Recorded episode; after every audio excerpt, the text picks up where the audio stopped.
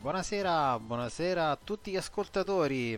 Siamo qui eh, di nuovo un nuovo appuntamento tu gamer ruota libera il podcast eh, Xbox Italia Community su Telegram io sono DarkDev e benvenuti benvenuti a tutti eh, questa sera mh, mm, un, un, ospite speciale ci sta aspettando perché parleremo eh, di cosette molto molto molto molto interessanti e soprattutto vi invito a seguire la trasmissione perché come sempre regaleremo uh, due giochi per Xbox One uh, rispetto alle altre volte che ne regalavamo solo uno, quindi serata bella ghiotta.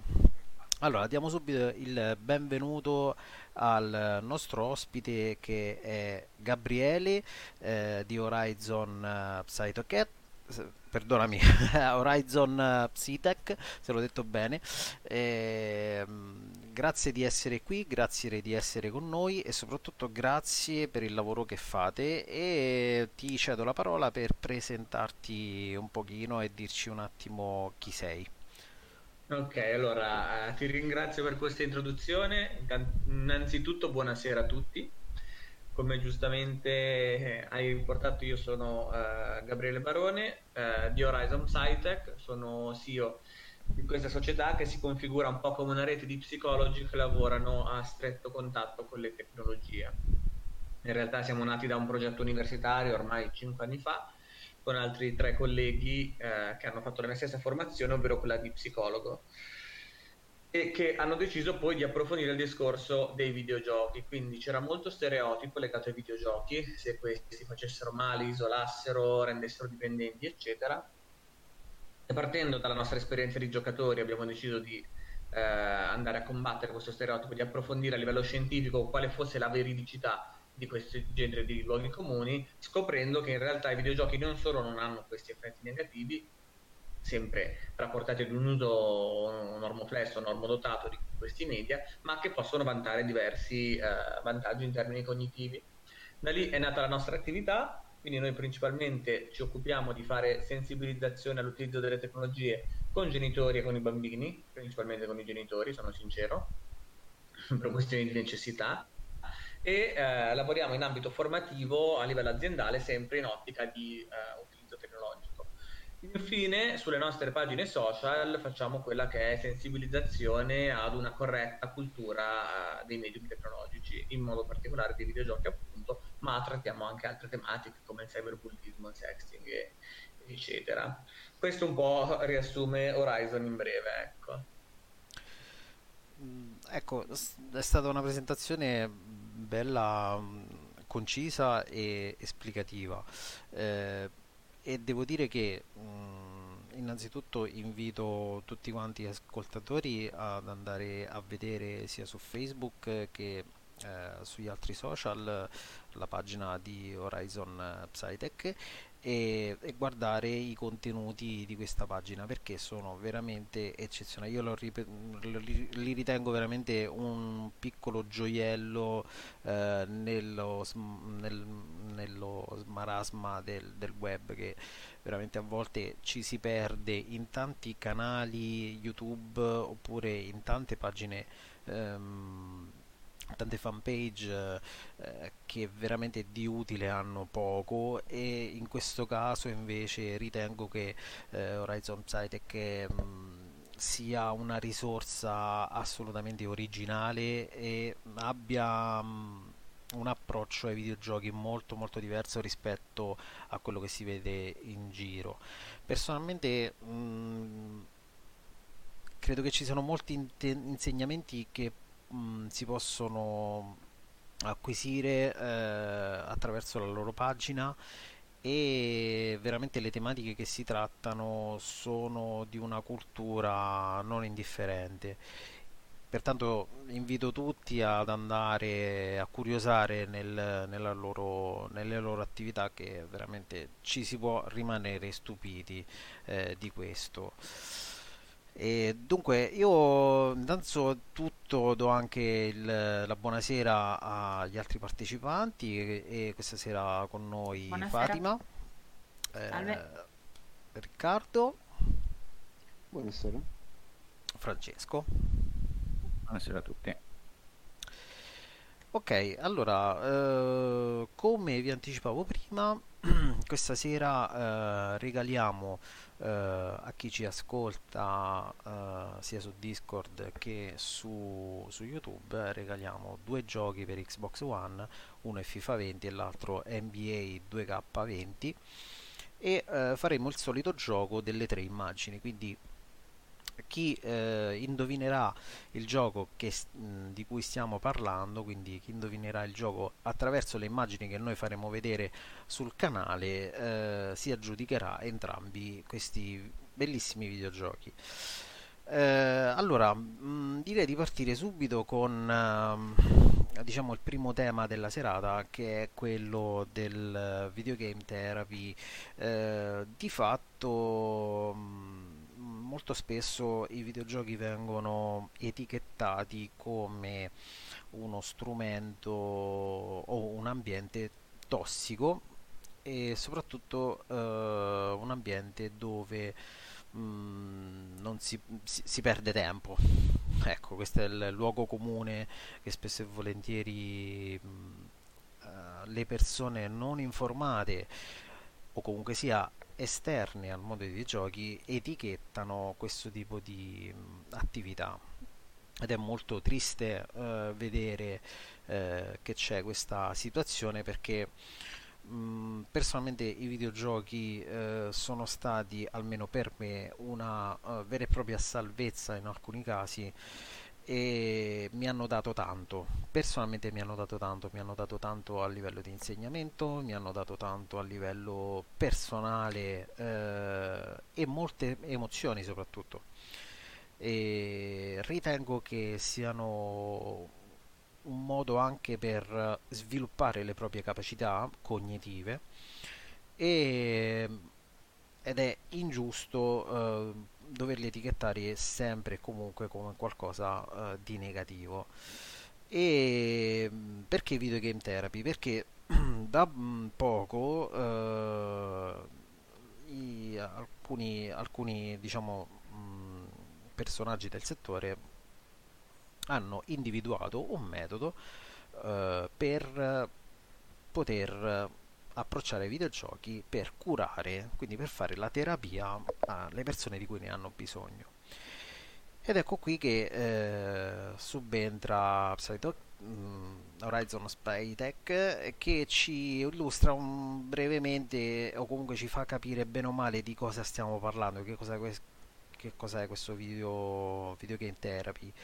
Quindi lascio per il momento la parola a Gabriele e um, vediamo che cosa ha da dirci. Ecco, allora, innanzitutto hai effettivamente ragione, sono stato conciso sulla presentazione, ma se ci sono argomenti che volete approfondisca rispetto a quelle che sono le tematiche che porta Horizon, non fatevi problemi a interrompermi e a chiedervi.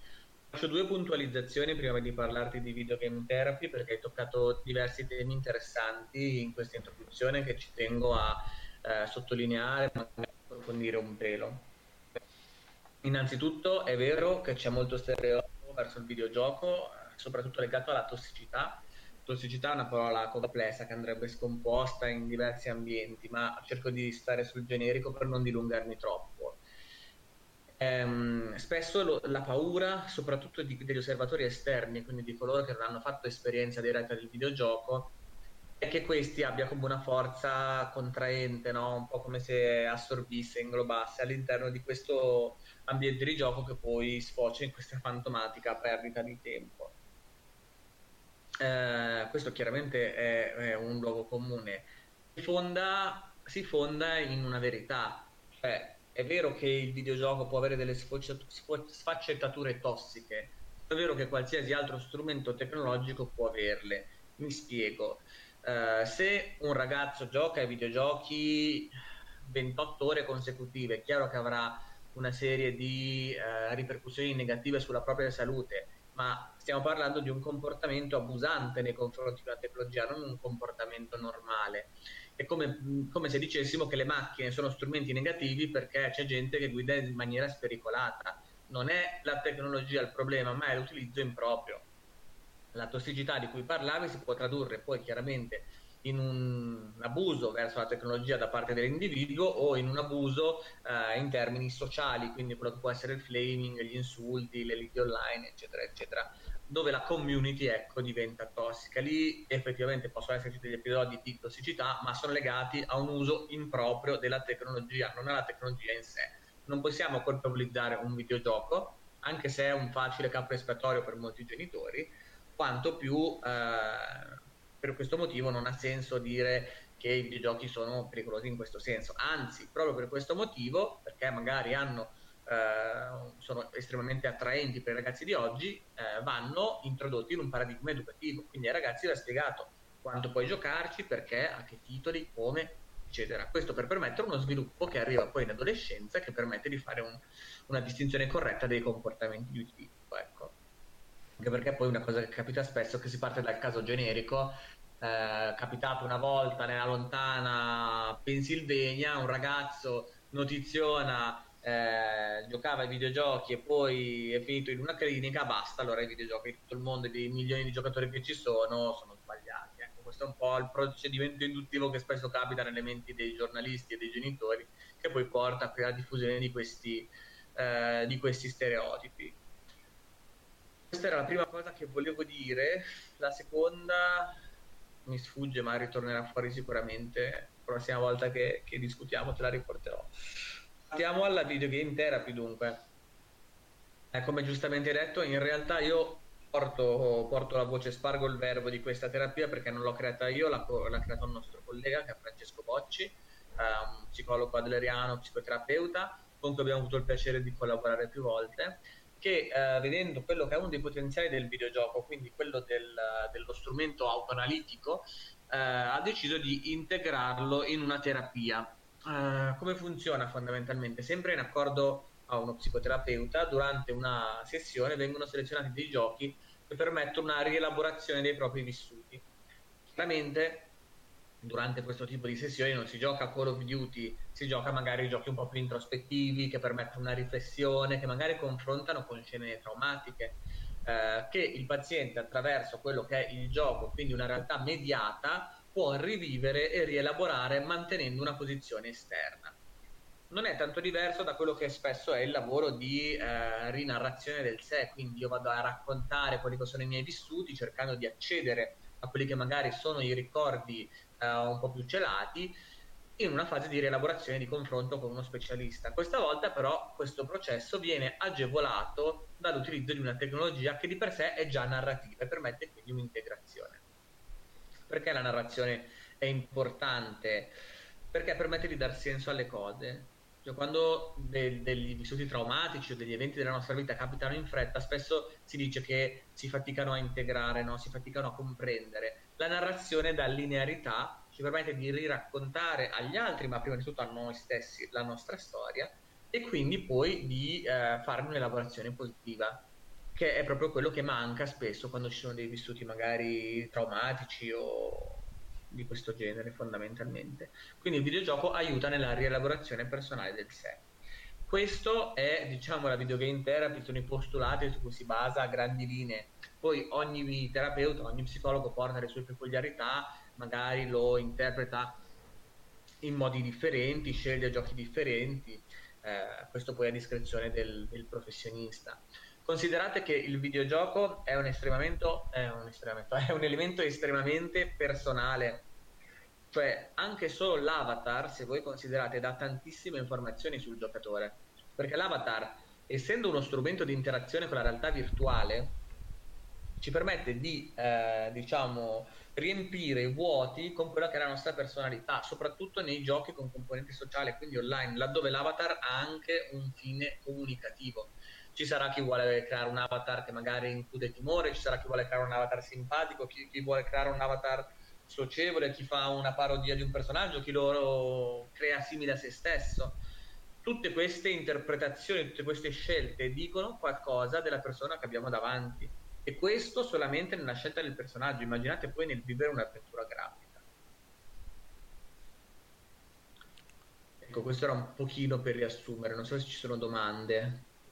Beh, innanzitutto fammi dire che eh, eh, sei stato, cioè, la tua, la tua visione e tuoi, il tuo modo di e- esprimerti nel descrivere questo tipo di, di situazione, questo tipo di pratica veramente mm, fa riesaltare la curiosità, cioè è veramente eh, raro sentir parlare qualcuno di videogiochi in questi termini e sinceramente io ne sono colpito e affascinato allo stesso tempo. Eh, personalmente, mh, come ripeto, ho sempre dato un grande valore ai videogiochi non solo dal punto di vista dell'intrattenimento, ma anche sotto tanti altri punti di vista. E, e, questo appunto ne è la conferma, cioè conferma che effettivamente eh, ci si può adottare al videogioco non solo eh, per intrattenersi ma anche per eh, sviluppare una propria identità. E, e a proposito di questo spero di poter fare i miei personali complimenti al tuo collega Boccia eh, che ha eh, brillantemente eh, coniato questo, eh, questa nuova terapia che secondo me è veramente interessante ma soprattutto utile. E aggiungo anche che i videogiochi oggi come oggi vengono usati anche per esempio per, per curare la dislessia eh, vengono, vengono, utilizzati per sviluppare molte capacità eh, intellettive. Eh, ricordiamoci che i videogiochi, i cosiddetti platform, eh, aguzzano l'ingegno, ma questo lo sappiamo fin dai tempi di, di Super Mario alla fine. E questo aspetto spesso si, si prende sotto gamba perché poi alla fine se un bambino o comunque sia un ragazzo eh, riesce a sviluppare una capacità intellettiva grazie ai videogiochi è perché di fatto si concorre a una sfida, una sfida inserita da uno sviluppatore e quindi c'è una sorta di competizione eh, sana ecco, tra sviluppatore e videogiocatore. Inoltre l'OMS recentemente ha dichiarato che i videogiochi sono un'ottima terapia contro quello che sta succedendo, cioè il coronavirus, quello che ci sta colpendo tutti quanti e, ed è particolare questa, questa loro identificazione perché in qualche modo eh, in passato ci aveva detto che eh, esistevano delle malattie legate al videogioco ed è vero, ed è vero, ma mh, poi alla fine sono stati premiati per la loro eh, effettiva capacità di mh, non solo di farci stare a casa, ma anche di mh, rendere la vita un po' meno triste. Ecco. Eh, secondo te, Gabriele, eh, l'OMS o comunque sia tutti questi altri metodi per um, um, usare il videogioco per cura- curare delle patologie eh, può, può essere veramente un baluardo per sfatare e per insegnare alle persone che cosa sono i videogiochi? Questa è la prima domanda. La seconda domanda che ti faccio, magari te la faccio dopo, ecco, intanto rispondi a questa. È così perché sennò già andiamo in confusione. Innanzitutto eh, mi hai dato due spunti interessanti che vorrei toccare. Rispondo subito alla tua domanda, ma poi vorrei parlare anche di videogiochi a apprendimento. Lo dico ora così non me ne dimentico. Eh, L'OMS penso di poter spiegare quello che può essere percepito un po' come un fenomeno incoerente, ma in realtà altro non fa che prendere le ricerche che sono state svolte in tal senso e riportarle. Eh, diciamo che la ricerca in psicologia attorno al mondo dei videogiochi è iniziata a dare un certo interesse attorno agli anni 90, quando il videogioco è diventato uno strumento di consumo di massa, eh, principalmente è entrato nelle case dei, dei giocatori, dei ragazzi. Gli osservatori, che non avevano fatto un'esperienza diretta, perché al tempo, ricordiamo, i giocatori erano dei nerd, quindi erano stereotipati, erano stigmatizzati e la cultura non era così diffusa, eh, vedevano questi bambini che giocavano delle ore come ipnotizzati e da un'osservazione ingenua, se posso, ed esterna, hanno iniziato ad abbozzare teorie su come i videogiochi fossero eh, ipnotici, negativi, isolanti, rendessero violenti, eccetera, eccetera. Quindi la ricerca in, in psicologia in questo senso è nata con l'obiettivo di trovare la correlazione tra videogiochi e comportamenti violenti e comportamenti isolanti e comportamenti dipendenti e sono andati avanti per anni chiaramente. Dopo 10 anni, 15 anni di questo genere di studi non sono emerse delle evidenze empiriche, quindi non c'è nessuna ricerca che testimonia che i videogiochi rendano violenti. Addirittura la dipendenza eh, sono stati documentati dei casi di dipendenza da videogioco come dei casi di dipendenza da internet, ma non soddisfano i cluster per essere dipen- definiti dipendenti, soprattutto i videogiochi. Questa è una questione molto tecnica. Motivo per cui nell'OMS, eh, nell'OMS, nel DSM, che è il manuale dei disturbi psicologici psichiatrici, eh, non è ancora stata inserita questa dipendenza perché non hanno ancora trovato i termini per definirla al meglio. C'è un'altra cosa da sottolineare poi, eh, non è il videogioco di per sé ad avere delle caratteristiche per rendere dipendente il giocatore, ma è una persona che porta delle vulnerabilità e delle propensioni alla dipendenza che poi traduce queste sue necessità nel videogioco perché lo trova particolarmente accessibile e adatto a sopperire a quelle che possono essere le sue mancanze. Quindi anche questo è un, un discorso veramente molto sensibile su cui si sta dibattendo proprio adesso. Dicevo che però la scienza, la ricerca psicologica non è riuscita a trovare questo nesso e quindi ha cominciato, grazie anche all'avvento di diciamo, ricercatori illuminati come Paul Guy, come la Bavalier, a, sfrutta- a notare e a sfruttare quelli che erano gli aspetti positivi dei videogiochi, quindi eh, lo sviluppo cognitivo, soprattutto delle aree prefron- prefrontali del cervello, quindi quelle legate ai nessi logici, lo sviluppo delle life skills, la possibilità di avere una palestra emotiva, chi più ne ha più ne metta. Eh, siamo dunque arrivati al punto in cui ci siamo resi conto che il videogioco è un ottimo strumento soprattutto per l'apprendimento, era questo il tema che volevo toccare. Perché vi faccio un test eh, banale. Se come me, non so di che generazione siate, ma avete giocato a Pokémon da piccoli, Pokémon rosso, io sono certo che i ricordi che avete sono ancora estremamente vividi e probabilmente se vi chiedo l'ordine delle otto palestre me lo sapete elencare, come se vi chiedo che elemento efficace contro l'elemento terra o tutti questi piccoli dettagli. Allo stesso tempo, se io vi chiedo un libro che avete letto in prima elementare, difficilmente riuscirete a essere così dettagliati. Perché? Perché il libro, per quanto interessante, è una forma di stimolazione analogica che va a, diciamo, chiedere al lettore di attraverso una stimolazione visiva, immaginare tutto quello che attribuire significato alle parole, immaginare il vissuto, la storia, eccetera.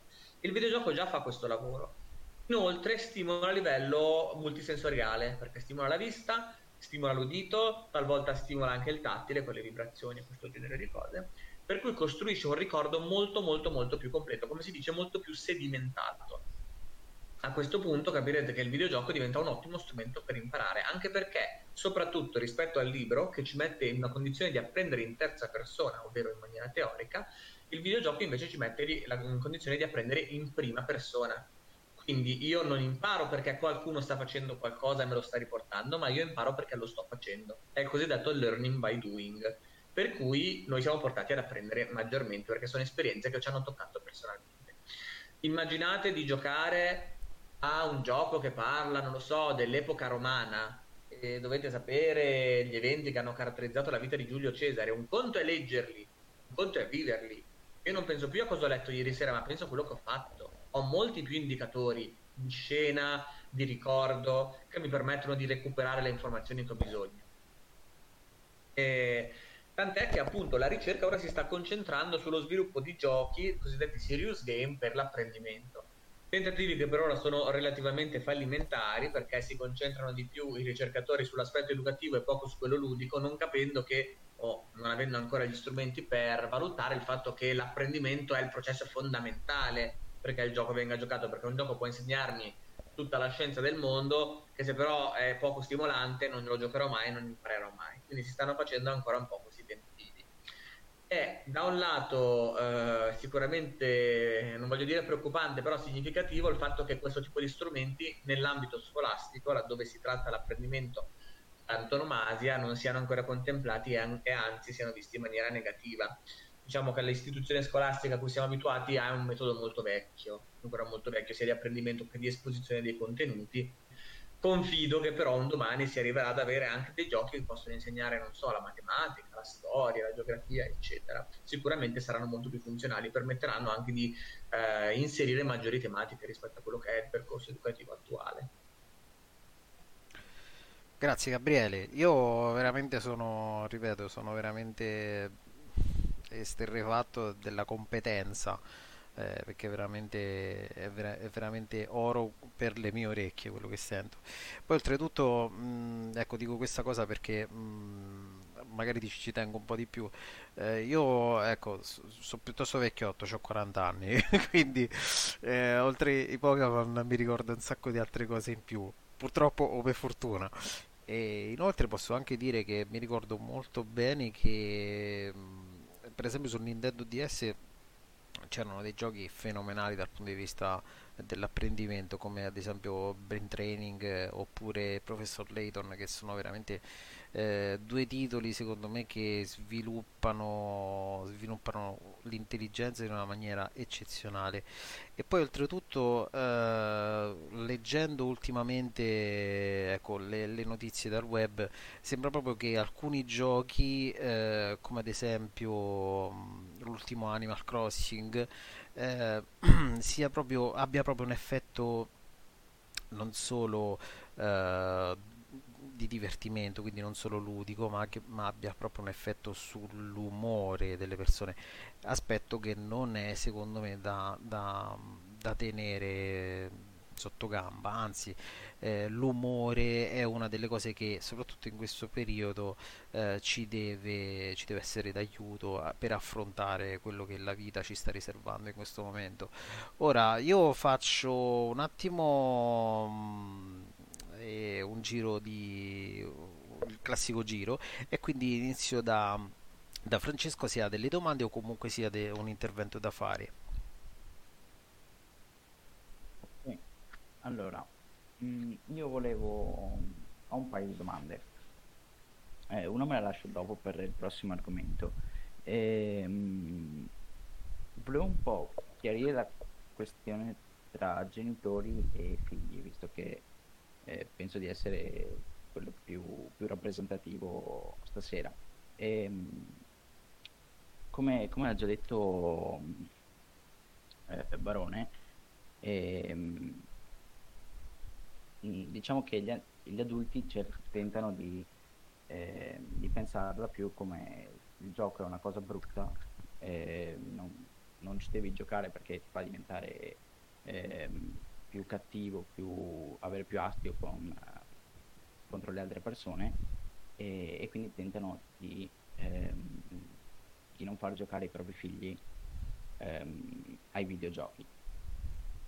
Mm, e spesso ehm, danno anche la colpa ai videogiochi se succede qualcosa, come abbiamo già detto delle notizie prima. Ma ehm, c'è qualche soluzione per, eh, non dico far cambiare idea a, a, determinate persone, ma per esempio fargli notare che comunque eh, la loro idea non è del tutto giusta su, sui videogiochi, perché come ehm, hai detto prima, ehm, c'è anche da tenere conto che non puoi giocare 20 ore di seguito perché comunque lì ehm, tutto quanto quando, quando si estende ai limiti comunque fa male. Allora, ti ringrazio per la domanda Francesco, vi ringrazio anche per i complimenti a nome mio e dei miei colleghi che eh, avete fatto in precedenza. Um, un, un dubbio, una tematica molto importante. Mm, bisognerebbe entrare a toccare gli stili educativi. Ti racconto un po' quella che è la mia esperienza quando faccio le serate informative con i genitori. Io espongo sempre in maniera estremamente scientifica, quindi ogni infor- affermazione che faccio è giustificata da fonti, studi, eccetera. Questo secondo me è la base per portare un'informazione corretta. Considerate che il genitore spesso non è molto propenso a cambiare le proprie opinioni, perché il genitore parte, adesso generalizzo, non è sempre così, però c'è una fascia di genitori che parte dal presupposto che io ho questi anni qua, quindi io so, ho già fatto, ho già imparato. tutto quello che mi dicono che non è conforme a quello che penso non è corretto. Quando capita così fanno, li faccio un pochino ragionare sull'incoerenza del modello educativo. Perché? Perché voi dite il videogioco è una cosa pericolosa. Vi dico che non è così. Siete convinti che è così? Va bene. Allora per voi è così. Quindi la soluzione qual è? Non spiegare niente dei, videogio- eh, dei videogiochi ai vostri figli? Abbiamo due possibilità. O vostro figlio trova comunque il modo di accedere alle vostre spalle, oppure cresce e lo fa comunque. Quindi voi avete un bambino che ha 8 anni magari dal cuginetto, a 10 anni dall'amico o a 14 anni da solo, accede a un mondo che non conosce. Lì abbiamo l'assenza di regole, quello che si chiama il contrabbando. No? Il contrabbando è pericoloso perché non è regolamentato. E esattamente la stessa, ottenete lo stesso risultato di, del genitore che invece è totalmente libertino e gli fa usare la PlayStation quanto vuole. Anzi, peggio, perché se il bambino, poi il ragazzo incontra un problema, che ne so, viene minacciato online da dei ragazzi perché gioca online, vince, lo minacciano, che è una banalità, può capitare un flaming, si spaventa e non può confrontarsi con voi. Allora, pensate che il videogioco sia una cosa da regolamentare, da controllare? Giocate con vostro figlio, spiegate a vostro figlio quali sono i rischi, come va utilizzato.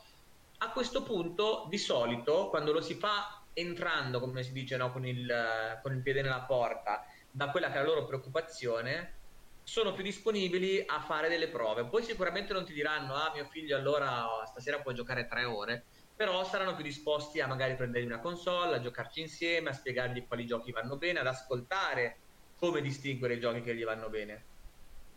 Perché appunto il paradigma che noi preferiamo da un punto di vista educativo è quello del genitore autorevole, cioè da un lato eh, io ti do dei limiti entro cui devi stare a livello di gioco con delle regole, con dei contratti, con uh, degli arbitri, dei controlli. Dall'altro però ti metto anche nelle condizioni per avere la tua autonomia e per poter distinguere qual è quello il gioco adeguato, perché dire i videogiochi non sono adeguati non giocarci mai nel 2020 è utopico. È come se dicessimo a una persona, faccio sempre il paragone con le macchine, basta tu non potrai mai guidare e non usare la macchina. Cioè, ho la disponibilità di fare la patente, ho la disponibilità di prendere una macchina, sono nel 2020, lo faccio stesso discorso vale per i videogiochi che sono diventati accessibili in una maniera veramente incredibile, da cellulare, da remoto, da computer, da, Playsta- da console, PlayStation, Xbox che sia, da, da, veramente ovunque possono accedere ai videogiochi. Quindi genitore, tra l'altro magari della fascia generazionale boomer o generazione Y, confrontato ai ragazzi della generazione Z che sono super smart col computer, pensi veramente di poter avere questo controllo? È, è, un controllo effimero e illusorio. Se li si fa ragionare su questa cosa, allora di solito poi sono più disponibili a. Poi ci sono quelli che si impuntano, eh. A me è capitato che un genitore più di una volta mi dicesse ah no tu ci porti questi dati qui che sono falsi perché sei pagato dalle case produttrici di videogiochi per vendere videogiochi ai nostri figli e io gli rispondo ma magari fossi pagato stai qua a raccontarvi queste cose al di fuori dell'ilarità del, del, discorso, ormai ci sono i complottisti che vedono complotti ovunque, più che portare fonti scientifiche e eh, paradigmi educativi io non posso fare, però diciamo che se ci sono 100 genitori, non so, magari 4 sono così e gli altri 96 però sono ben disponibili e ragionevoli. Spero di aver risposto alla tua prima domanda, se no dimmi pure. Sì, no, perfetto, era era un discorso molto generale, quindi sì.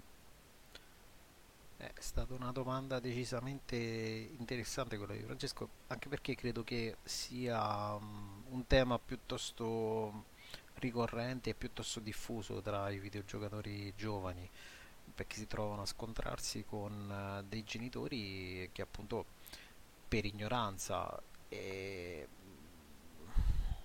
per delle concezioni mediatiche errate eh, pongono delle, delle, limitazioni oppure hanno delle, delle idee completamente sbagliate. Ci aggiungo, se permetti, anche la paura. Cioè, la paura è un forte catalizzatore di queste cose. Mm, vi porto magari un'esperienza pratica che anche questa fa un po' sorridere, però è per eh, renderci conto del fenomeno di cui, parliamo Dopo una serata a tema nuovi media, una mamma mi ferma e mi dice: Dottore, io devo portare il mio caso perché sa, mio figlio è dipendente dalle nuove tecnologie. Già quando un genitore arriva con un'etichetta di dipendenza, dico: Ma un bambino di 6-7 anni non si diagnosticano così giovani mi sembra veramente strano, però visto che so che la terminologia è spesso impropria, la lascio parlare. Dice perché sa, mio figlio guardi, eh, la mattina va a scuola, poi al pomeriggio finisce, va a fare calcio, poi dopo al nuoto, poi vede i suoi amici, poi prima di cena tutte le sere, è incredibile, eh, almeno 15 minuti su YouTube.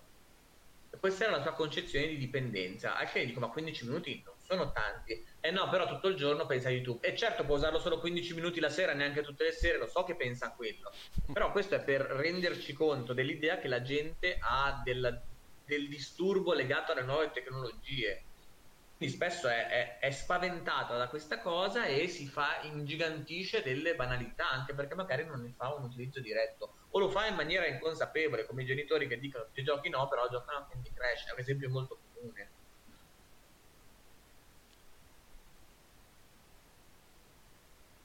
Vai Francesco. Okay. Eh, sì, io volevo, volevo, anche aggiungere che adesso mi è venuto in mente eh, che comunque... Eh, queste cose che cioè io ti ho fatto la domanda prima, ehm, però ehm, si può, cioè può riguardare per esempio la generazione che abbiamo adesso, quindi ehm, noi ragazzi della, dopo il 2000 eh, molto probabilmente con i nostri figli non faremo lo stesso errore come hanno fatto i nostri generi- genitori con, con, noi. Però come, come, dici, come hai appena detto te, eh, c'è sempre la questione che della nuova tecnologia si ha un po' paura, quindi eh, metti che con mio figlio avrò, avrò più libertà nel farlo giocare perché eh, io ho passato tutta, tutta, la mia adolescenza giocando, quindi eh, sono più aperto, ehm, però magari ci sarà una nuova tecnologia che per me è sconosciuta e non sapendo appunto come funziona mh, tendo a, a cercare di proteggere mio figlio nel, nel non, cioè per non fargliela usare e quindi ehm, limitarla in quel senso. Mm, intervengo, intervengo, un secondo io per risponderti a questo Francesco. Uh, la, tua, la, tua, supposizione è corretta, nel senso che uh, comunemente in qualsiasi ambito, quando non si conosce una cosa, tendenzialmente ne si ha la paura. Ma tu sai che, e questo te lo posso dire da genitore, anche se tu una cosa non la conosci, se sarai presente, se sarai un genitore presente, che guiderai o cercherai di guidare tuo figlio nelle nuove tecnologie, non avrai proprio niente da temere. Se questo, questo è, è, il mio modo di vedere le cose, ecco poi eh, Gabriele ci dirà la sua sì, anche, anche per il fatto, per esempio, dell'informazione, perché mh, prendo il caso di alcuni, alcuni miei coetanei, eh, i genitori sono proprio disinformati totalmente sul, um, sul fattore videogiochi, quindi c'è qualcuno che, eh, a cui non gliene frega niente del proprio figlio, lo lascia giocare anche 10 ore al giorno e altri invece che eh, gli lasciano giocare solo 10 minuti perché come detto prima hanno paura eh, quindi è un po'... cioè come in tutti gli ambiti appunto c'è sempre quella parte che non è informata e, e continua così. Sì, ecco, avete centrato un tema, un tema importante, nel senso che le nuove generazioni stanno un po' sdoganando quelli che sono gli stereotipi. Perché? Perché ne hanno fatto esperienza diretta e allora sanno che se passi dalla domenica pomeriggio anche tre ore a giocare al videogioco non ti sta isolando, magari piove, magari sei in lockdown, magari non hai niente da fare e ti dedichi a una passione, invece di fare modellismo che comunque saresti in una stanza a pitturare eh, gli Warhammer sei a giocare alla PlayStation. Quindi in questo senso c'è sicuramente un'apertura. Il rischio è un po' quello che con l'evoluzione tecnologica si ripercuotano gli stessi errori, magari non in forma uguale, sulle nuove tecnologie, per dire eh, la realtà virtuale potrebbe diventare lo spauracchio, ma se vogliamo fare esempi anche più banali, eh, non so, Facebook è un social network adeguato e TikTok no, perché TikTok non lo conosco, è da ragazzini, perché è tutto quello che può essere. Quindi assolutamente io cerco sempre di proporre un utilizzo eh, integrato con i figli della tecnologia. Quindi se è interessato a un social, va benissimo, vediamo insieme cos'è, vediamo insieme che tipo di funzionalità, vediamo insieme come propaga i contenuti e decidiamo sempre insieme, a seconda delle tue necessità e a seconda invece di quello che poi è eh, l'esempio educativo, cosa puoi fare e in che maniera. Non è detto che la soluzione sia sempre o tutto o niente, anzi spesso si trova nel mezzo. Non vuol dire che o hai la console e ci giochi quando vuoi o non ce l'hai, stesso discorso, o hai il telefono o non ce l'hai. Ci sono tante sfumature, l'accesso a internet, l'accesso agli amici, la possibilità di scaricare, che rendono la tecnologia più controllabile. Bene, eh, Fatima, ah, vuoi intervenire? Hai domande? Eh, sì, me le avete fregate tutte, però mi rifarò con altre 3.000 domande. Allora, ehm, io volevo sapere un attimino per quanto riguarda gli incontri che fate, se c'è una media mh, di età con i, diciamo, ragazzi con cui, con cui lavorate e il pensiero iniziale e quello di fine percorso dei, dei genitori, cioè come cambia il loro pensiero. Allora, non c'è una media età, nel senso che noi facciamo corsi dalle elementari, ne abbiamo fatto anche uno l'ultimo anno, un paio l'ultimo anno dell'asilo, ma sono ancora molto giovani ragazzi, sono ancora molto, faticano ancora ad astrarre i contenuti, però elementari sicuramente, fino ad arrivare alle lezioni universitarie, chiaramente cambiando il target e i contenuti, eh. però lavoriamo su tutto quello che è la fascia di sviluppo, diciamo. Uh, genitori tendenzialmente all'inizio sono sempre un po' sul chi vive, oh mio dio questi portano i videogiochi in classe, oh mio dio cos'è questo in- approccio innovativo, ma poi quando vedono con mano quelle che sono le dispense che portiamo, i contenuti che portiamo ai ragazzi, eh, sono ben contenti di trattare queste tematiche, devo dire, anzi riceviamo tanti complimenti poi proprio perché aiutiamo quello che è un po' il triangolo familiare, genitore, figlio, tecnologia, che spesso è è motivo di lite, insomma, nella famiglia moderna, aiutiamo un pochino a smussare, anche perché forniamo tanti strumenti pratici al genitore per gestire la cosa, quindi sono ben felici. E ti è mai capitato, cioè vi è mai capitato di trovarvi con genitori, appunto, videogiocatori e come loro vedono questo vostro, diciamo, approccio con, con la tecnologia, cioè come, come spiegate, come fate?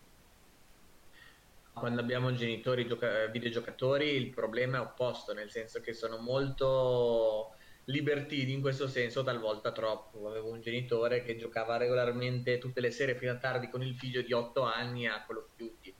Ecco, magari è un po' eccessivo, il bambino appunto ha 8 anni, poi non è il caso di tenerlo alzato fino a una di notte se alle 7 deve andare a scuola. si deve lavorare un pochino su quest'altro senso di mediazione del ok ti piacciono i videogiochi ma introduci delle regole ehm, detto questo, appunto, loro il, il, lavoro viene più facile, sono anche più entusiasti. A me capita spesso che arrivi, arrivano i ragazzi, i bambini, soprattutto i bambini in realtà di età elementare a scuola, che mi dicono: Mio papà ha questa console qui, mio papà gioca quest'altro, ha detto che giochiamo a questo stasera. Quindi sono, sono molto aperti in questo senso, è, è piacevole lavorare con loro. Quindi mi sembra di capire che mh, per te non c'è un'età minima mh, di un bambino per farlo approcciare al mondo della tecnologia, mondo, o meglio, eh, in questo caso mondo videoludico. Allora, beh, io parto dalla mia esperienza personale. Ho iniziato a giocare con mia mamma al tempo, che era un genitore illuminato negli anni 90, se posso, a 6 anni, forse a 5-6 anni ai videogiochi, ancora con lo SNES al tempo, fantastico. E quindi eh, non, non mi sento di apporre limiti. Sicuramente nei primi anni di vita del bambino ci sono ricerche che stanno cercando di capire se eh, può essere, eh, no, però può essere dannoso esporre i bambini troppo tempo a degli schermi, ma parliamo di età dei primi 18 mesi, magari arrivando fino ai 3 anni, ecco, al massimo.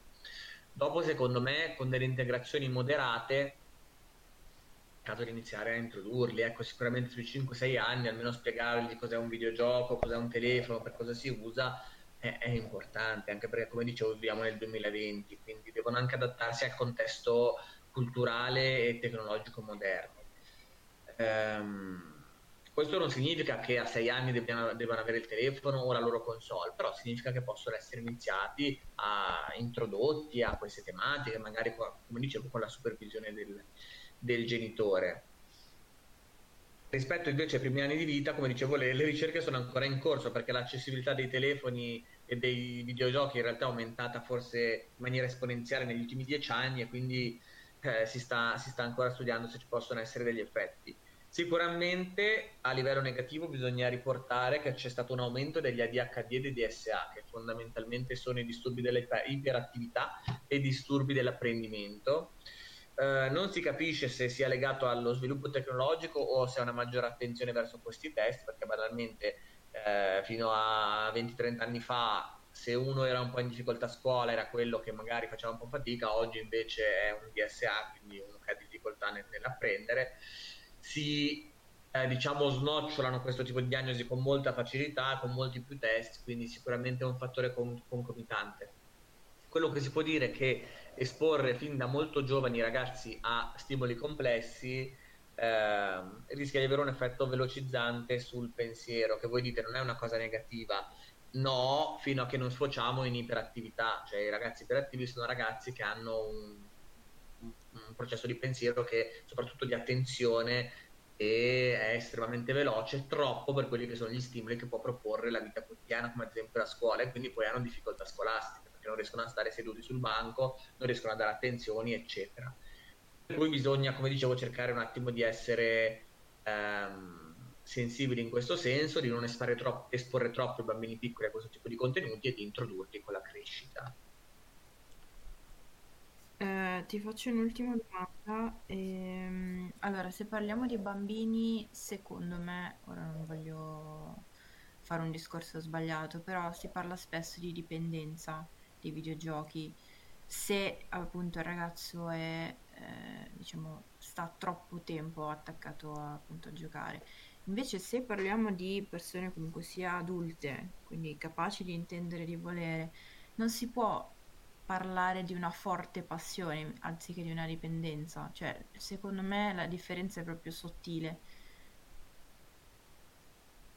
Ma allora, in realtà bisognerebbe definire cosa intendiamo con dipendenza perché purtroppo viene usata in maniera proprio molto molto impropria. Do una definizione basilare, non basata su manuali di psicologia perché come dicevo non è ancora riconosciuto ufficialmente, però eh, in ambiente clinico parliamo di dipendenza laddove il videogioco diventa l'aspetto preponderante nella vita del ragazzo. Che cosa vuol dire?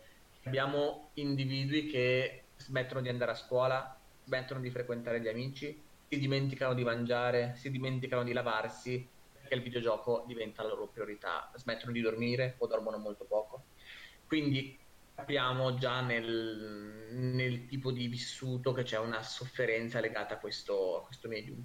Una cosa molto caratteristica di chi soffre di dipendenza da videogiochi che non gioca perché gli piace giocare, gioca perché deve giocare. Questo in un qualsiasi colloquio emerge. Cioè io non gioco per rilassarmi stasera, io gioco perché devo fare quella missione di se non la faccio stasera domani non la posso più fare. Quindi direi che la distinzione con una passione è abbastanza eh, diciamo, chiaramente ad un occhio clinico. Eh, bisognerebbe cercare di fare della, dell'informazione in questo senso, cioè smetterla di usare il termine dipendenza per descrivere un qualsiasi comportamento di eccesso.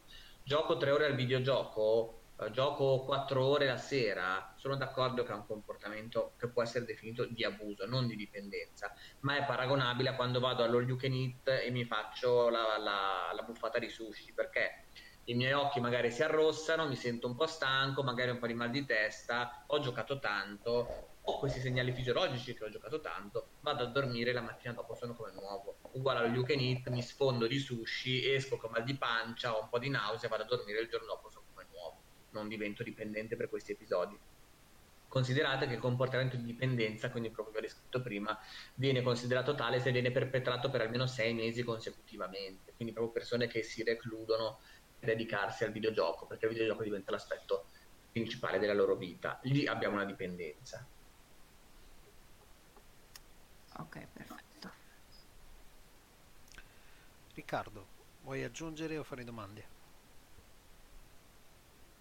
Prima di fare una domanda, io volevo soffermarmi sul fattore videogame therapy, che io sinceramente sono stato estasiato quando ho letto, ho provato, come posso dire, parecchio interesse per questo argomento, per il semplice fatto che eh, io ho, cer- ho sempre cercato di trovare un fattore, ehm, possiamo dire, che collegasse sia i videogiochi che l'educazione. E ultimamente, ma anche come eh, nell'intervento ho fatto poco fa di, di Gabriele, in cui diceva che Pokémon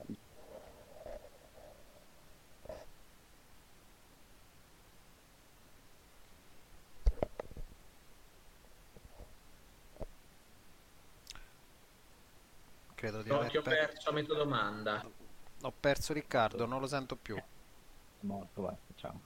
Ah, scusate, eh, piccoli problemi tecnici che oggi non mi vuole bene la tecnologia. Ehm, mi stavo soffermando sul fattore eh, videogame therapy che io lo trovo molto interessante perché collegare un, eh, un mondo, possiamo dire che ultimamente non è più di nicchia come videogiochi, a un, ehm, un fattore anche psicologico ed educativo è un, un lavoro degno di nota e soprattutto che su cui ci, ci dovremmo soffermare molto più spesso, anche perché qualsiasi gioco che sia stato fatto ha sempre avuto almeno un minimo di fattore educativo. Che ne so, i Pokémon, eh, come detto mm, poco fa nell'intervento, che attualmente anch'io mi ricordo il percorso che devo fare per prendere il ticket della bicicletta, mm, per poterlo usare tranquillamente e fare vari percorsi. Oppure anche ehm, un Nintendogs che ti insegnava, eh, diciamo a grandi linee, non eh, molto in maniera realistica, come educare un cucciolo.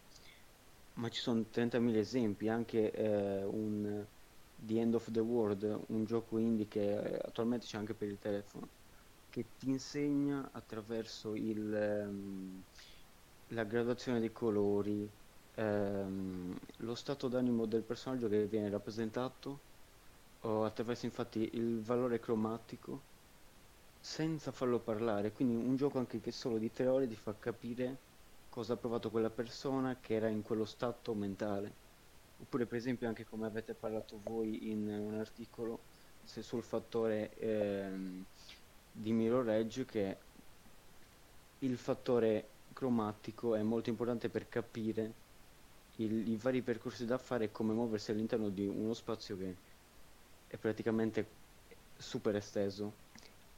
Infatti io oh, per collegarmi a questo fattore educativo volevo farti una domanda che potrà essere anche un po' difficile da rispondere, ovvero eh, a parer tuo, escludendo Hellblade che diciamo che per fattore psicologico e studio oh, ne ha avuto abbastanza dietro, il gioco che più ha impattato attualmente in- nel mondo dei videogiochi che ha lasciato un'impronta sul fattore eh, sia educativo che ehm, prettamente eh, psicologico o psicologico principalmente.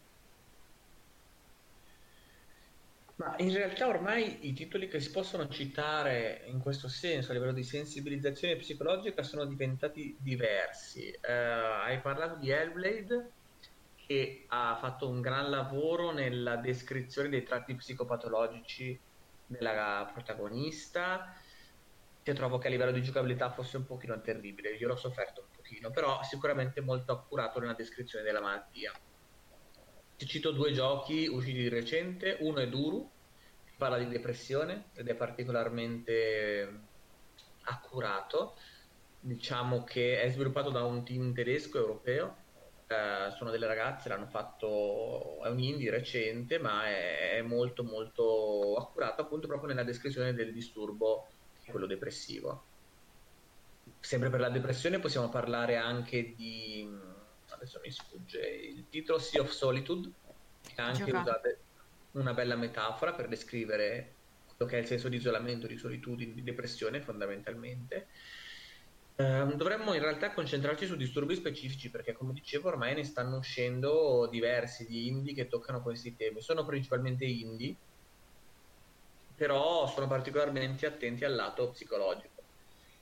Senza contare che comunque anche i giochi AAA cominciano a dare salienza ai personaggi, quindi spesso a toccare problematiche legate a dei disturbi di personalità, ad esempio.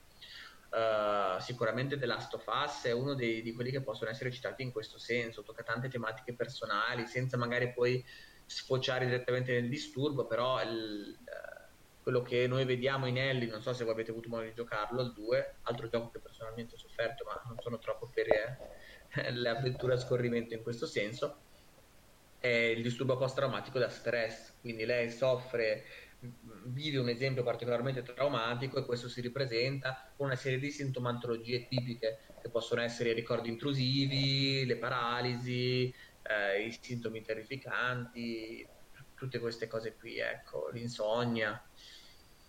Quindi è difficile darti una risposta perché ci sono troppi giochi che possono essere citati in questo senso, ma è, è un bene vedere che in realtà ne stanno nascendo così tanti che toccano tutti questi temi. Ecco, vorrei farti un attimo una domanda veloce. Eh, di Hellblade parlano tutti come se fosse un gioco, insomma, che comunque sia, ti crea dei, delle emozioni un po' particolari, ma a questo punto ti devo dire, è normale che a me sia piaciuto? Cioè, il tutto?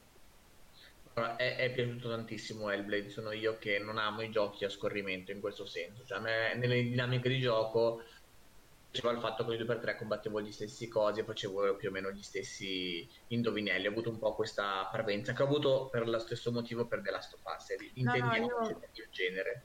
Io non parlo proprio, io non parlo di proprio del gameplay com'è, io parlo proprio del, del um, come posso dirti, delle sensazioni che ti dà, della storia che racconta, di quello che ti fa vivere, questo intendo. Ma sicuramente quella è la parte più bella del gioco, quindi è assolutamente plausibile che ti sia piaciuto, come dicevo, è piaciuto molto in generale, proprio perché tocca queste tematiche in maniera fortemente personale cioè ci introduce nella sofferenza di questo personaggio, nel dolore di questo personaggio, ci medesima in quello che lei vive, lo descrive nel dettaglio, in questa sua appunto uh, forma psicotica.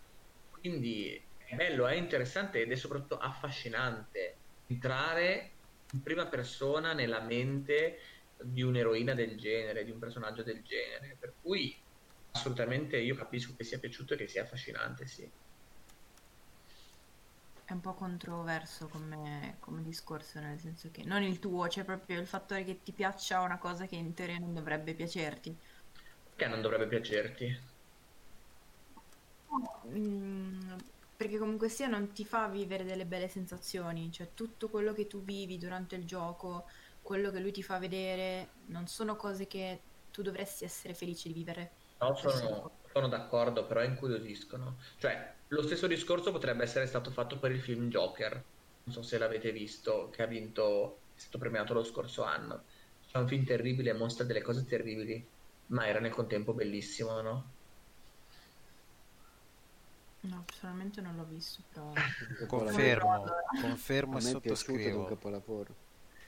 Allora ti consiglio assolutamente di guardarlo, se ti, pi- se ti è piaciuto Hellblade troverai sicuramente gratificazione anche in questo cortometraggio. No, eh, per, perché faccio questa riflessione? Perché non è che ci sono cose che ci devono piacere perché sono positive e cose che non ci devono piacere perché sono negative. Cioè, mostra una storia che sicuramente è una storia difficile, ma proprio per questo motivo tocca una tematica particolarmente sensibile che spesso è anche stigmatizzata, quella della malattia mentale la spiega nel dettaglio e la mostra dall'interno, proprio per questo lascia tutta un'altra serie di sensazioni, se vogliamo più sotto traccia, che possono essere la curiosità, eh, la stimolazione, la meraviglia, per, per il fatto di provare una realtà così differente dalla nostra, che possono portare al fatto di poi gradire questo tipo di gioco. Non so se mi sono spiegato, è un discorso abbastanza complesso. Sì, sì, sì, ti sei spiegato, però tante volte pensavo di essere io quella che un po' la testa andata a posto. No, no, assolutamente. Come dicevo, è un gioco che è stato molto gradito. Bene, eh, allora è stato bellissimo tutta questa discussione perché veramente abbiamo toccato dei punti veramente belli. Allora, iniziamo a dare adesso, diciamo, le immagini per vincere, per vincere il contest eh, di questa sera e, e a breve su, su YouTube eh, vedrete il, la prima immagine e adesso ecco la, la state vedendo penso a, a breve si, si, vedrà ed è l'immagine di, eh, di un elfo. Ok. Poi manderemo altre due immagini eh, dovete indovinare di che videogioco stiamo parlando? Quello che abbiamo mandato ripeto adesso è un elfo lo state vedendo su youtube è un elfo. Chi indovina eh, chi indovina prima il videogioco di cui stiamo parlando eh, si aggiudica questi due bellissimi giochi. Eh, li mando anche in successione quindi a breve scorreranno anche eh, gli altri le altre due immagini. Nel frattempo eh, introduco subito il secondo argomento.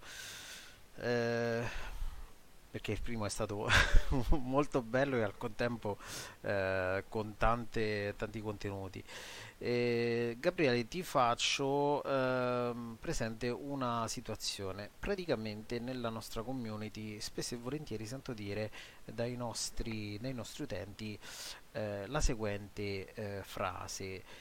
Cioè di, molto spesso mi dicono eh, che, che videogioco mi consigliate?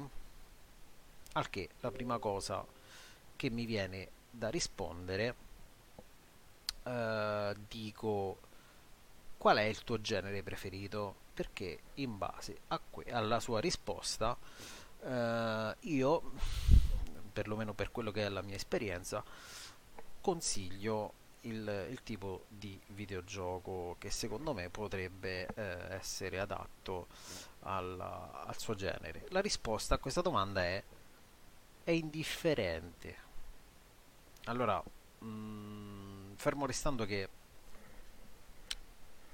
uno potrebbe anche non avere un genere preferito, è ok, ma forse eh, c'è una relazione o perlomeno una formula che possa aiutare i videogiocatori a comprendere quale sia il proprio genere preferito, quindi in base alla propria personalità, in base al proprio vissuto, se c'è una relazione che permetta a queste persone di sapere se ci sono dei videogiochi che li aggradano piuttosto che altri. Ecco, tu prima hai citato che non ti piacciono i giochi a scorrimento, quindi di conseguenza quel tipo di videogioco probabilmente non rientra eh, nel tuo eh, ecco, nella tua, forse nei tuoi primi tuoi top 10 immagino, però eh, se a me piace Call of Duty non è detto che non mi possa piacere un gioco di ruolo e viceversa, però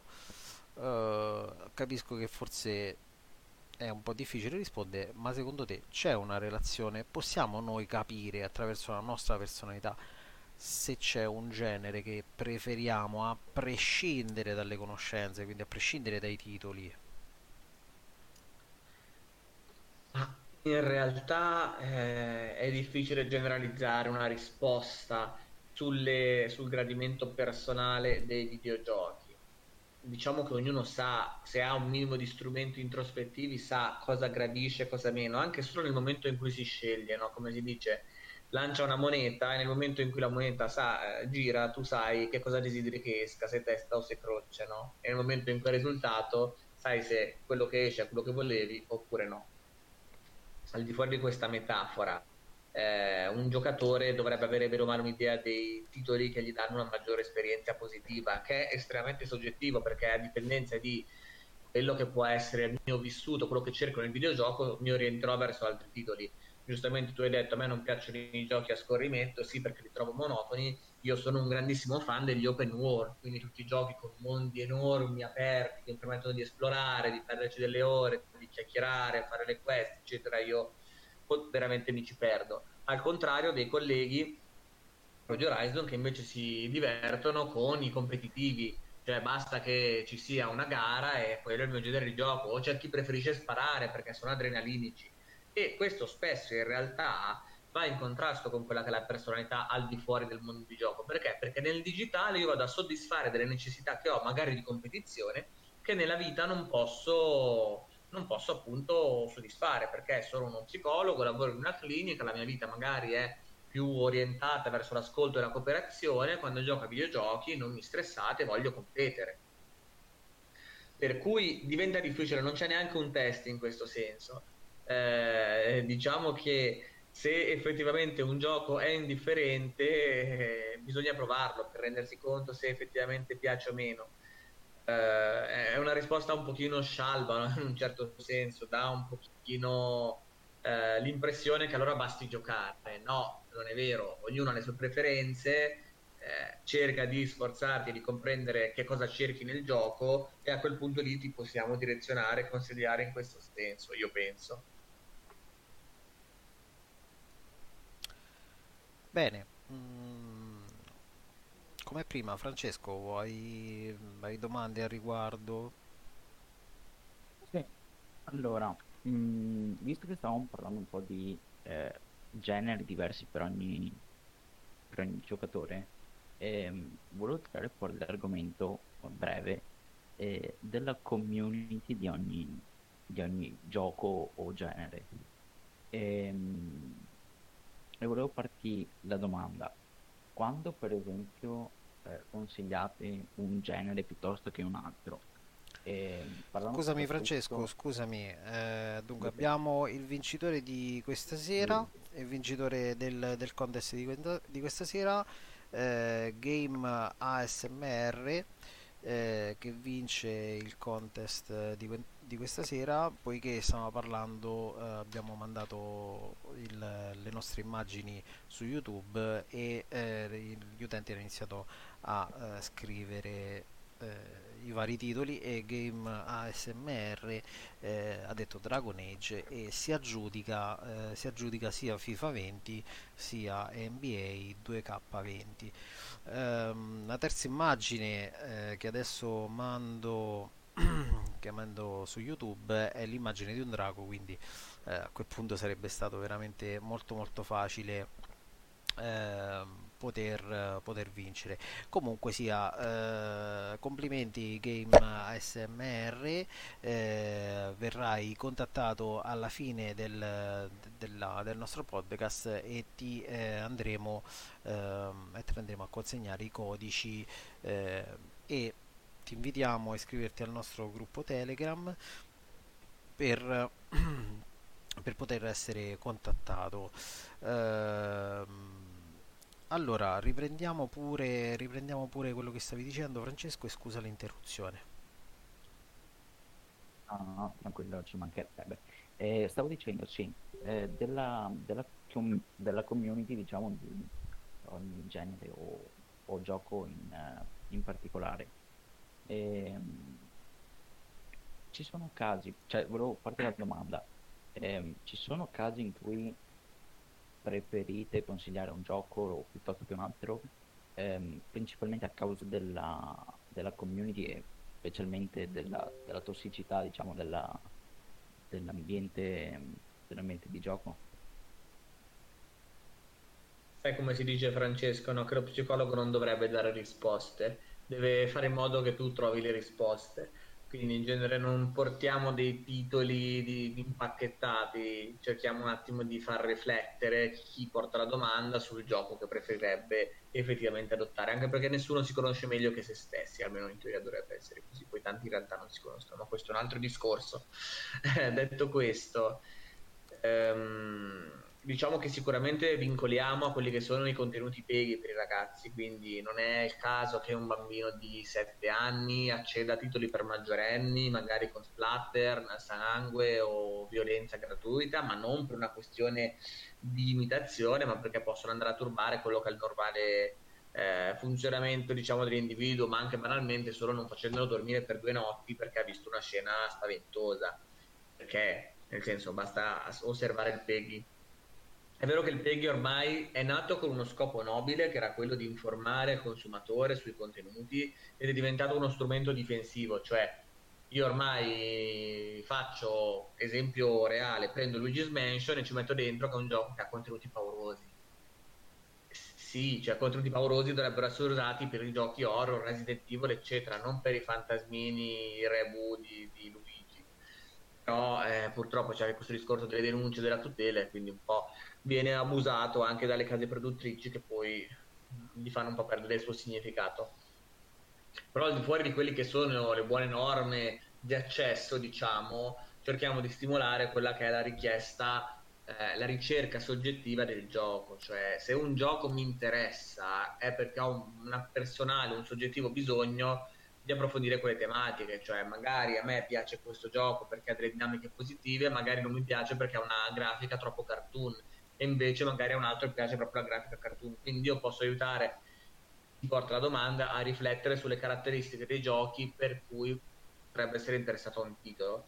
Non mi sento di consigliarlo per l'esperienza personale perché al di fuori delle chiacchiere tra amici, uno, come potevo dire, a me non è piaciuto The Last of Us, magari invece a qualcun altro è piaciuto tantissimo, o a me non è piaciuto Hellblade, invece Fatima l'ha adorato, quindi è proprio molto soggettivo.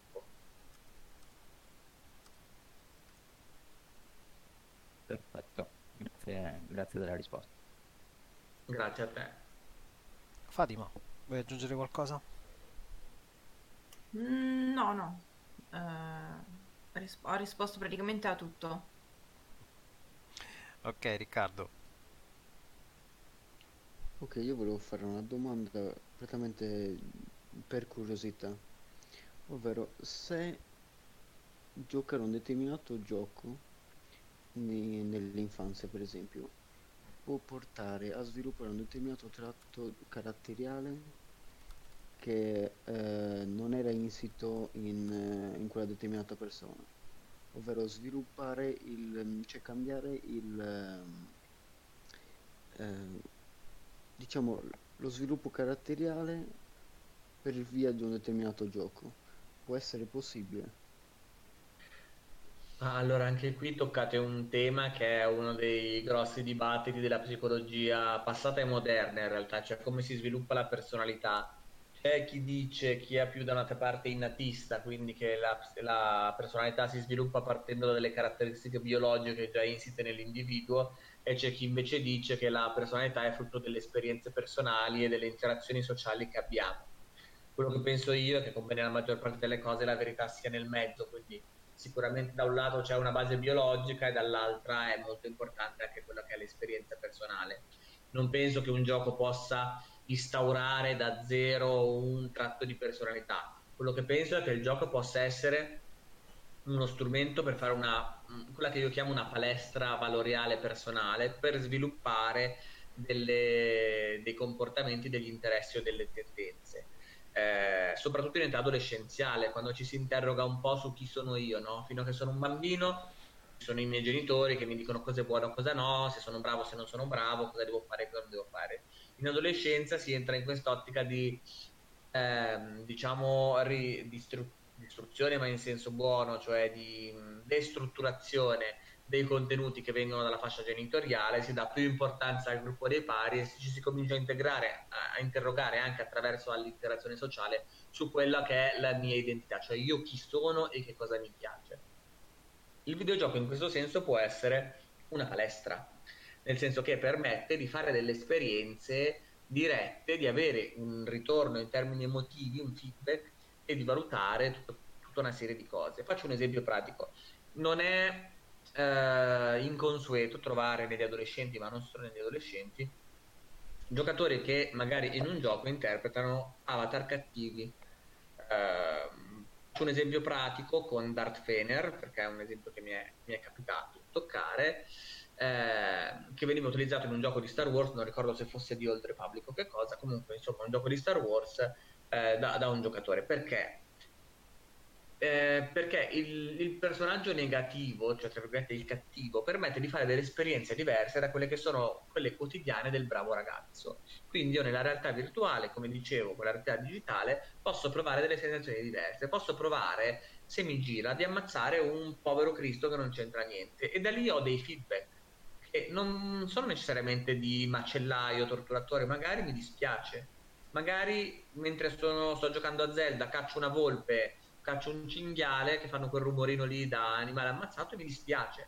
Cioè io ho anche dei feedback negativi su quello che è la mia personalità e da lì capisco quello che preferisco o non preferisco fare. Non vuol dire che uno che usa Darth Vader allora diventerà l'imperatore dell'universo e farà carneficina a destra e a sinistra. Anche perché per quanto io guardi da fuori questo personaggio gli attribuisca dei tratti di personalità cattivo, chi lo usa magari gliene attribuisce altri. In questo caso il ragazzo in questione trovava che fosse un personaggio particolarmente impo- imponente, quindi eh, che avesse questo alone di potere alle sue spalle, forte, deciso, eh, temuto, comunque rispettato, non necessariamente cattivo, per cui guardarlo da fuori eh, si danno delle interpretazioni erronee. Per cui, riassumendo la mia risposta, eh, non credo che un videogioco possa instaurare un tratto di personalità quanto possa aiutare a farlo emergere, sicuramente, anche in ottica positiva. Un'ultima domanda che riguarda uh, più che altro un, um, un fattore pedagogico, ovvero attualmente c'è un gioco uh, piuttosto che un Minecraft Bedrock Edition che potrebbe essere introdotto all'interno del sistema scolastico per uh, rendere diciamo più ludico il contesto educativo? Ce ne sono diversi in realtà. Mm, andrebbero un attimo rivisti perché talvolta sono un pochino romanzati, ma questo per una questione di marketing e di vendite. Ma già gli Assassin's Creed secondo me hanno una, un'accuratezza storica che permetterebbe quantomeno di studiare tutto quello che è fondamentalmente la storia, almeno sotto alcuni aspetti. Poi è chiaro che viene introdotto il personaggio dell'assassino che a seconda poi dei capitoli ha nomi e identità differenti, che romanza, come dicevo, questa storia, però sicuramente se eh, utilizzati magari nella modalità esplorativa, nella modalità VR, quelle che ci sono per esplorare appunto eh, il, il, paradigma, il, il contesto storico, possono essere dei buoni strumenti. Al tempo era uscito anche Dante's Inferno che ricalcava un pochino queste, eh, queste, questi tratti, quindi da un punto di vista storico, dall'alto un pochino romanzato. Minecraft l'hai già citato tu sicuramente. Uh, vi posso dire che con Horizon stiamo lavorando a un piccolo progetto di sviluppo che si chiama Math Destroyer, che sarà un gioco, un serious game per allenare le abilità matematiche nei bambini da 6-10 anni. Fondamentalmente un'idea abbastanza banale, uno Space Impact, un pochino graficamente più adeguato ai giorni nostri, in cui per avanzare invece di distruggere le meteoriti per poter continuare a fare punti bisogna fare dei calcoli corretti. Questo per automatizzare i processi di calcolo e comprende tutte le fasce diciamo, di calcolo de, de, delle elementari, quindi dal più al meno al, per, al diviso, alle moltiplicazioni, le tabelline, chi più ne ha più ne metta insomma. Uh, altri titoli che diciamo sono mainstream non mi vengono in mente perché i titoli mainstream sono più concentrati alla vendita che al contenuto educativo purtroppo però come dicevo se ne stanno creando sempre più di indipendenti non sia mai che un domani possano effettivamente essere introdotti anche nel, nel contesto educativo. Lo spero perché il mercato degli indie è uno dei più interessanti e allo stesso tempo uno dei più snobbati. Spero soltanto che, visto la crescita che c'è stato in, in questo, diciamo, in questo momento storico, già con un Ori che da indie è diventato un, un gioco con una casa come Microsoft dietro, si possa andare piano piano ad espandere il, diciamo, la popolazione, tra virgolette, che, che sfrutta questi indie, anche perché ci sono davvero tante perle che vengono sottovalutate. Quindi mh, spero di vedere un, un futuro roseo per, questo, per questa categoria, diciamo. Bene. Uh, io direi che siamo giunti alla fine del, del nostro appuntamento e direi che uh, possiamo concludere con un paio di battute veloci sulla next gen e proprio perché finora abbiamo sempre parlato di, di videogiochi è giusto pure che eh, parliamo di queste, di queste nuove entrate finalmente la next gen è arrivata chi ce l'ha buon per lui. Eh, chi non ce l'ha eh, sicuramente mh, mm, nel, nei prossimi mesi arriverà. arriverà. Sicuramente nei prossimi mesi avrà modo di averla. E mm, direi ecco prima i commenti a caldo io li posso chiedere soltanto a Fatima dal momento che è l'unica di noi ad averla uh, mi basta bella. anche solo che dici bellissima no, eh, no, allora c'è qualche piccola pecca però eh, si vede la differenza mm, tra Xbox One e Xbox One X e Series X la differenza c'è, c'è ed è bella, bella tossa. Per quanto riguarda il, appunto il software, eccetera.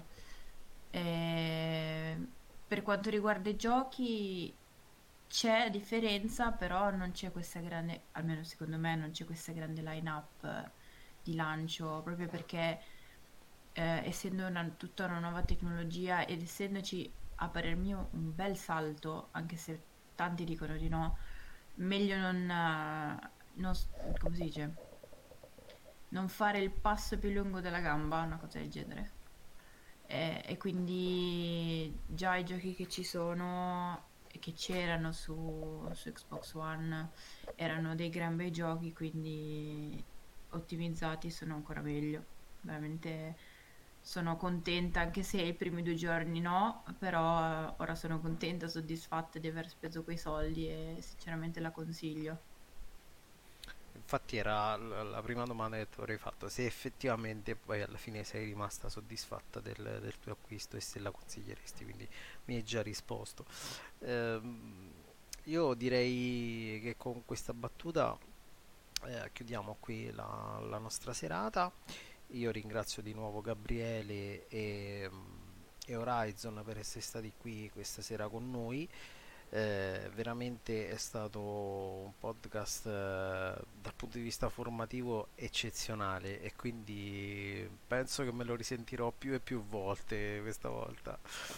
Grazie a voi dell'invito. Io Grazie ecco, do buona serata a tutti quanti e e vi saluto e buonanotte. Buonanotte a tutti. Buonanotte. Buonanotte. Eh.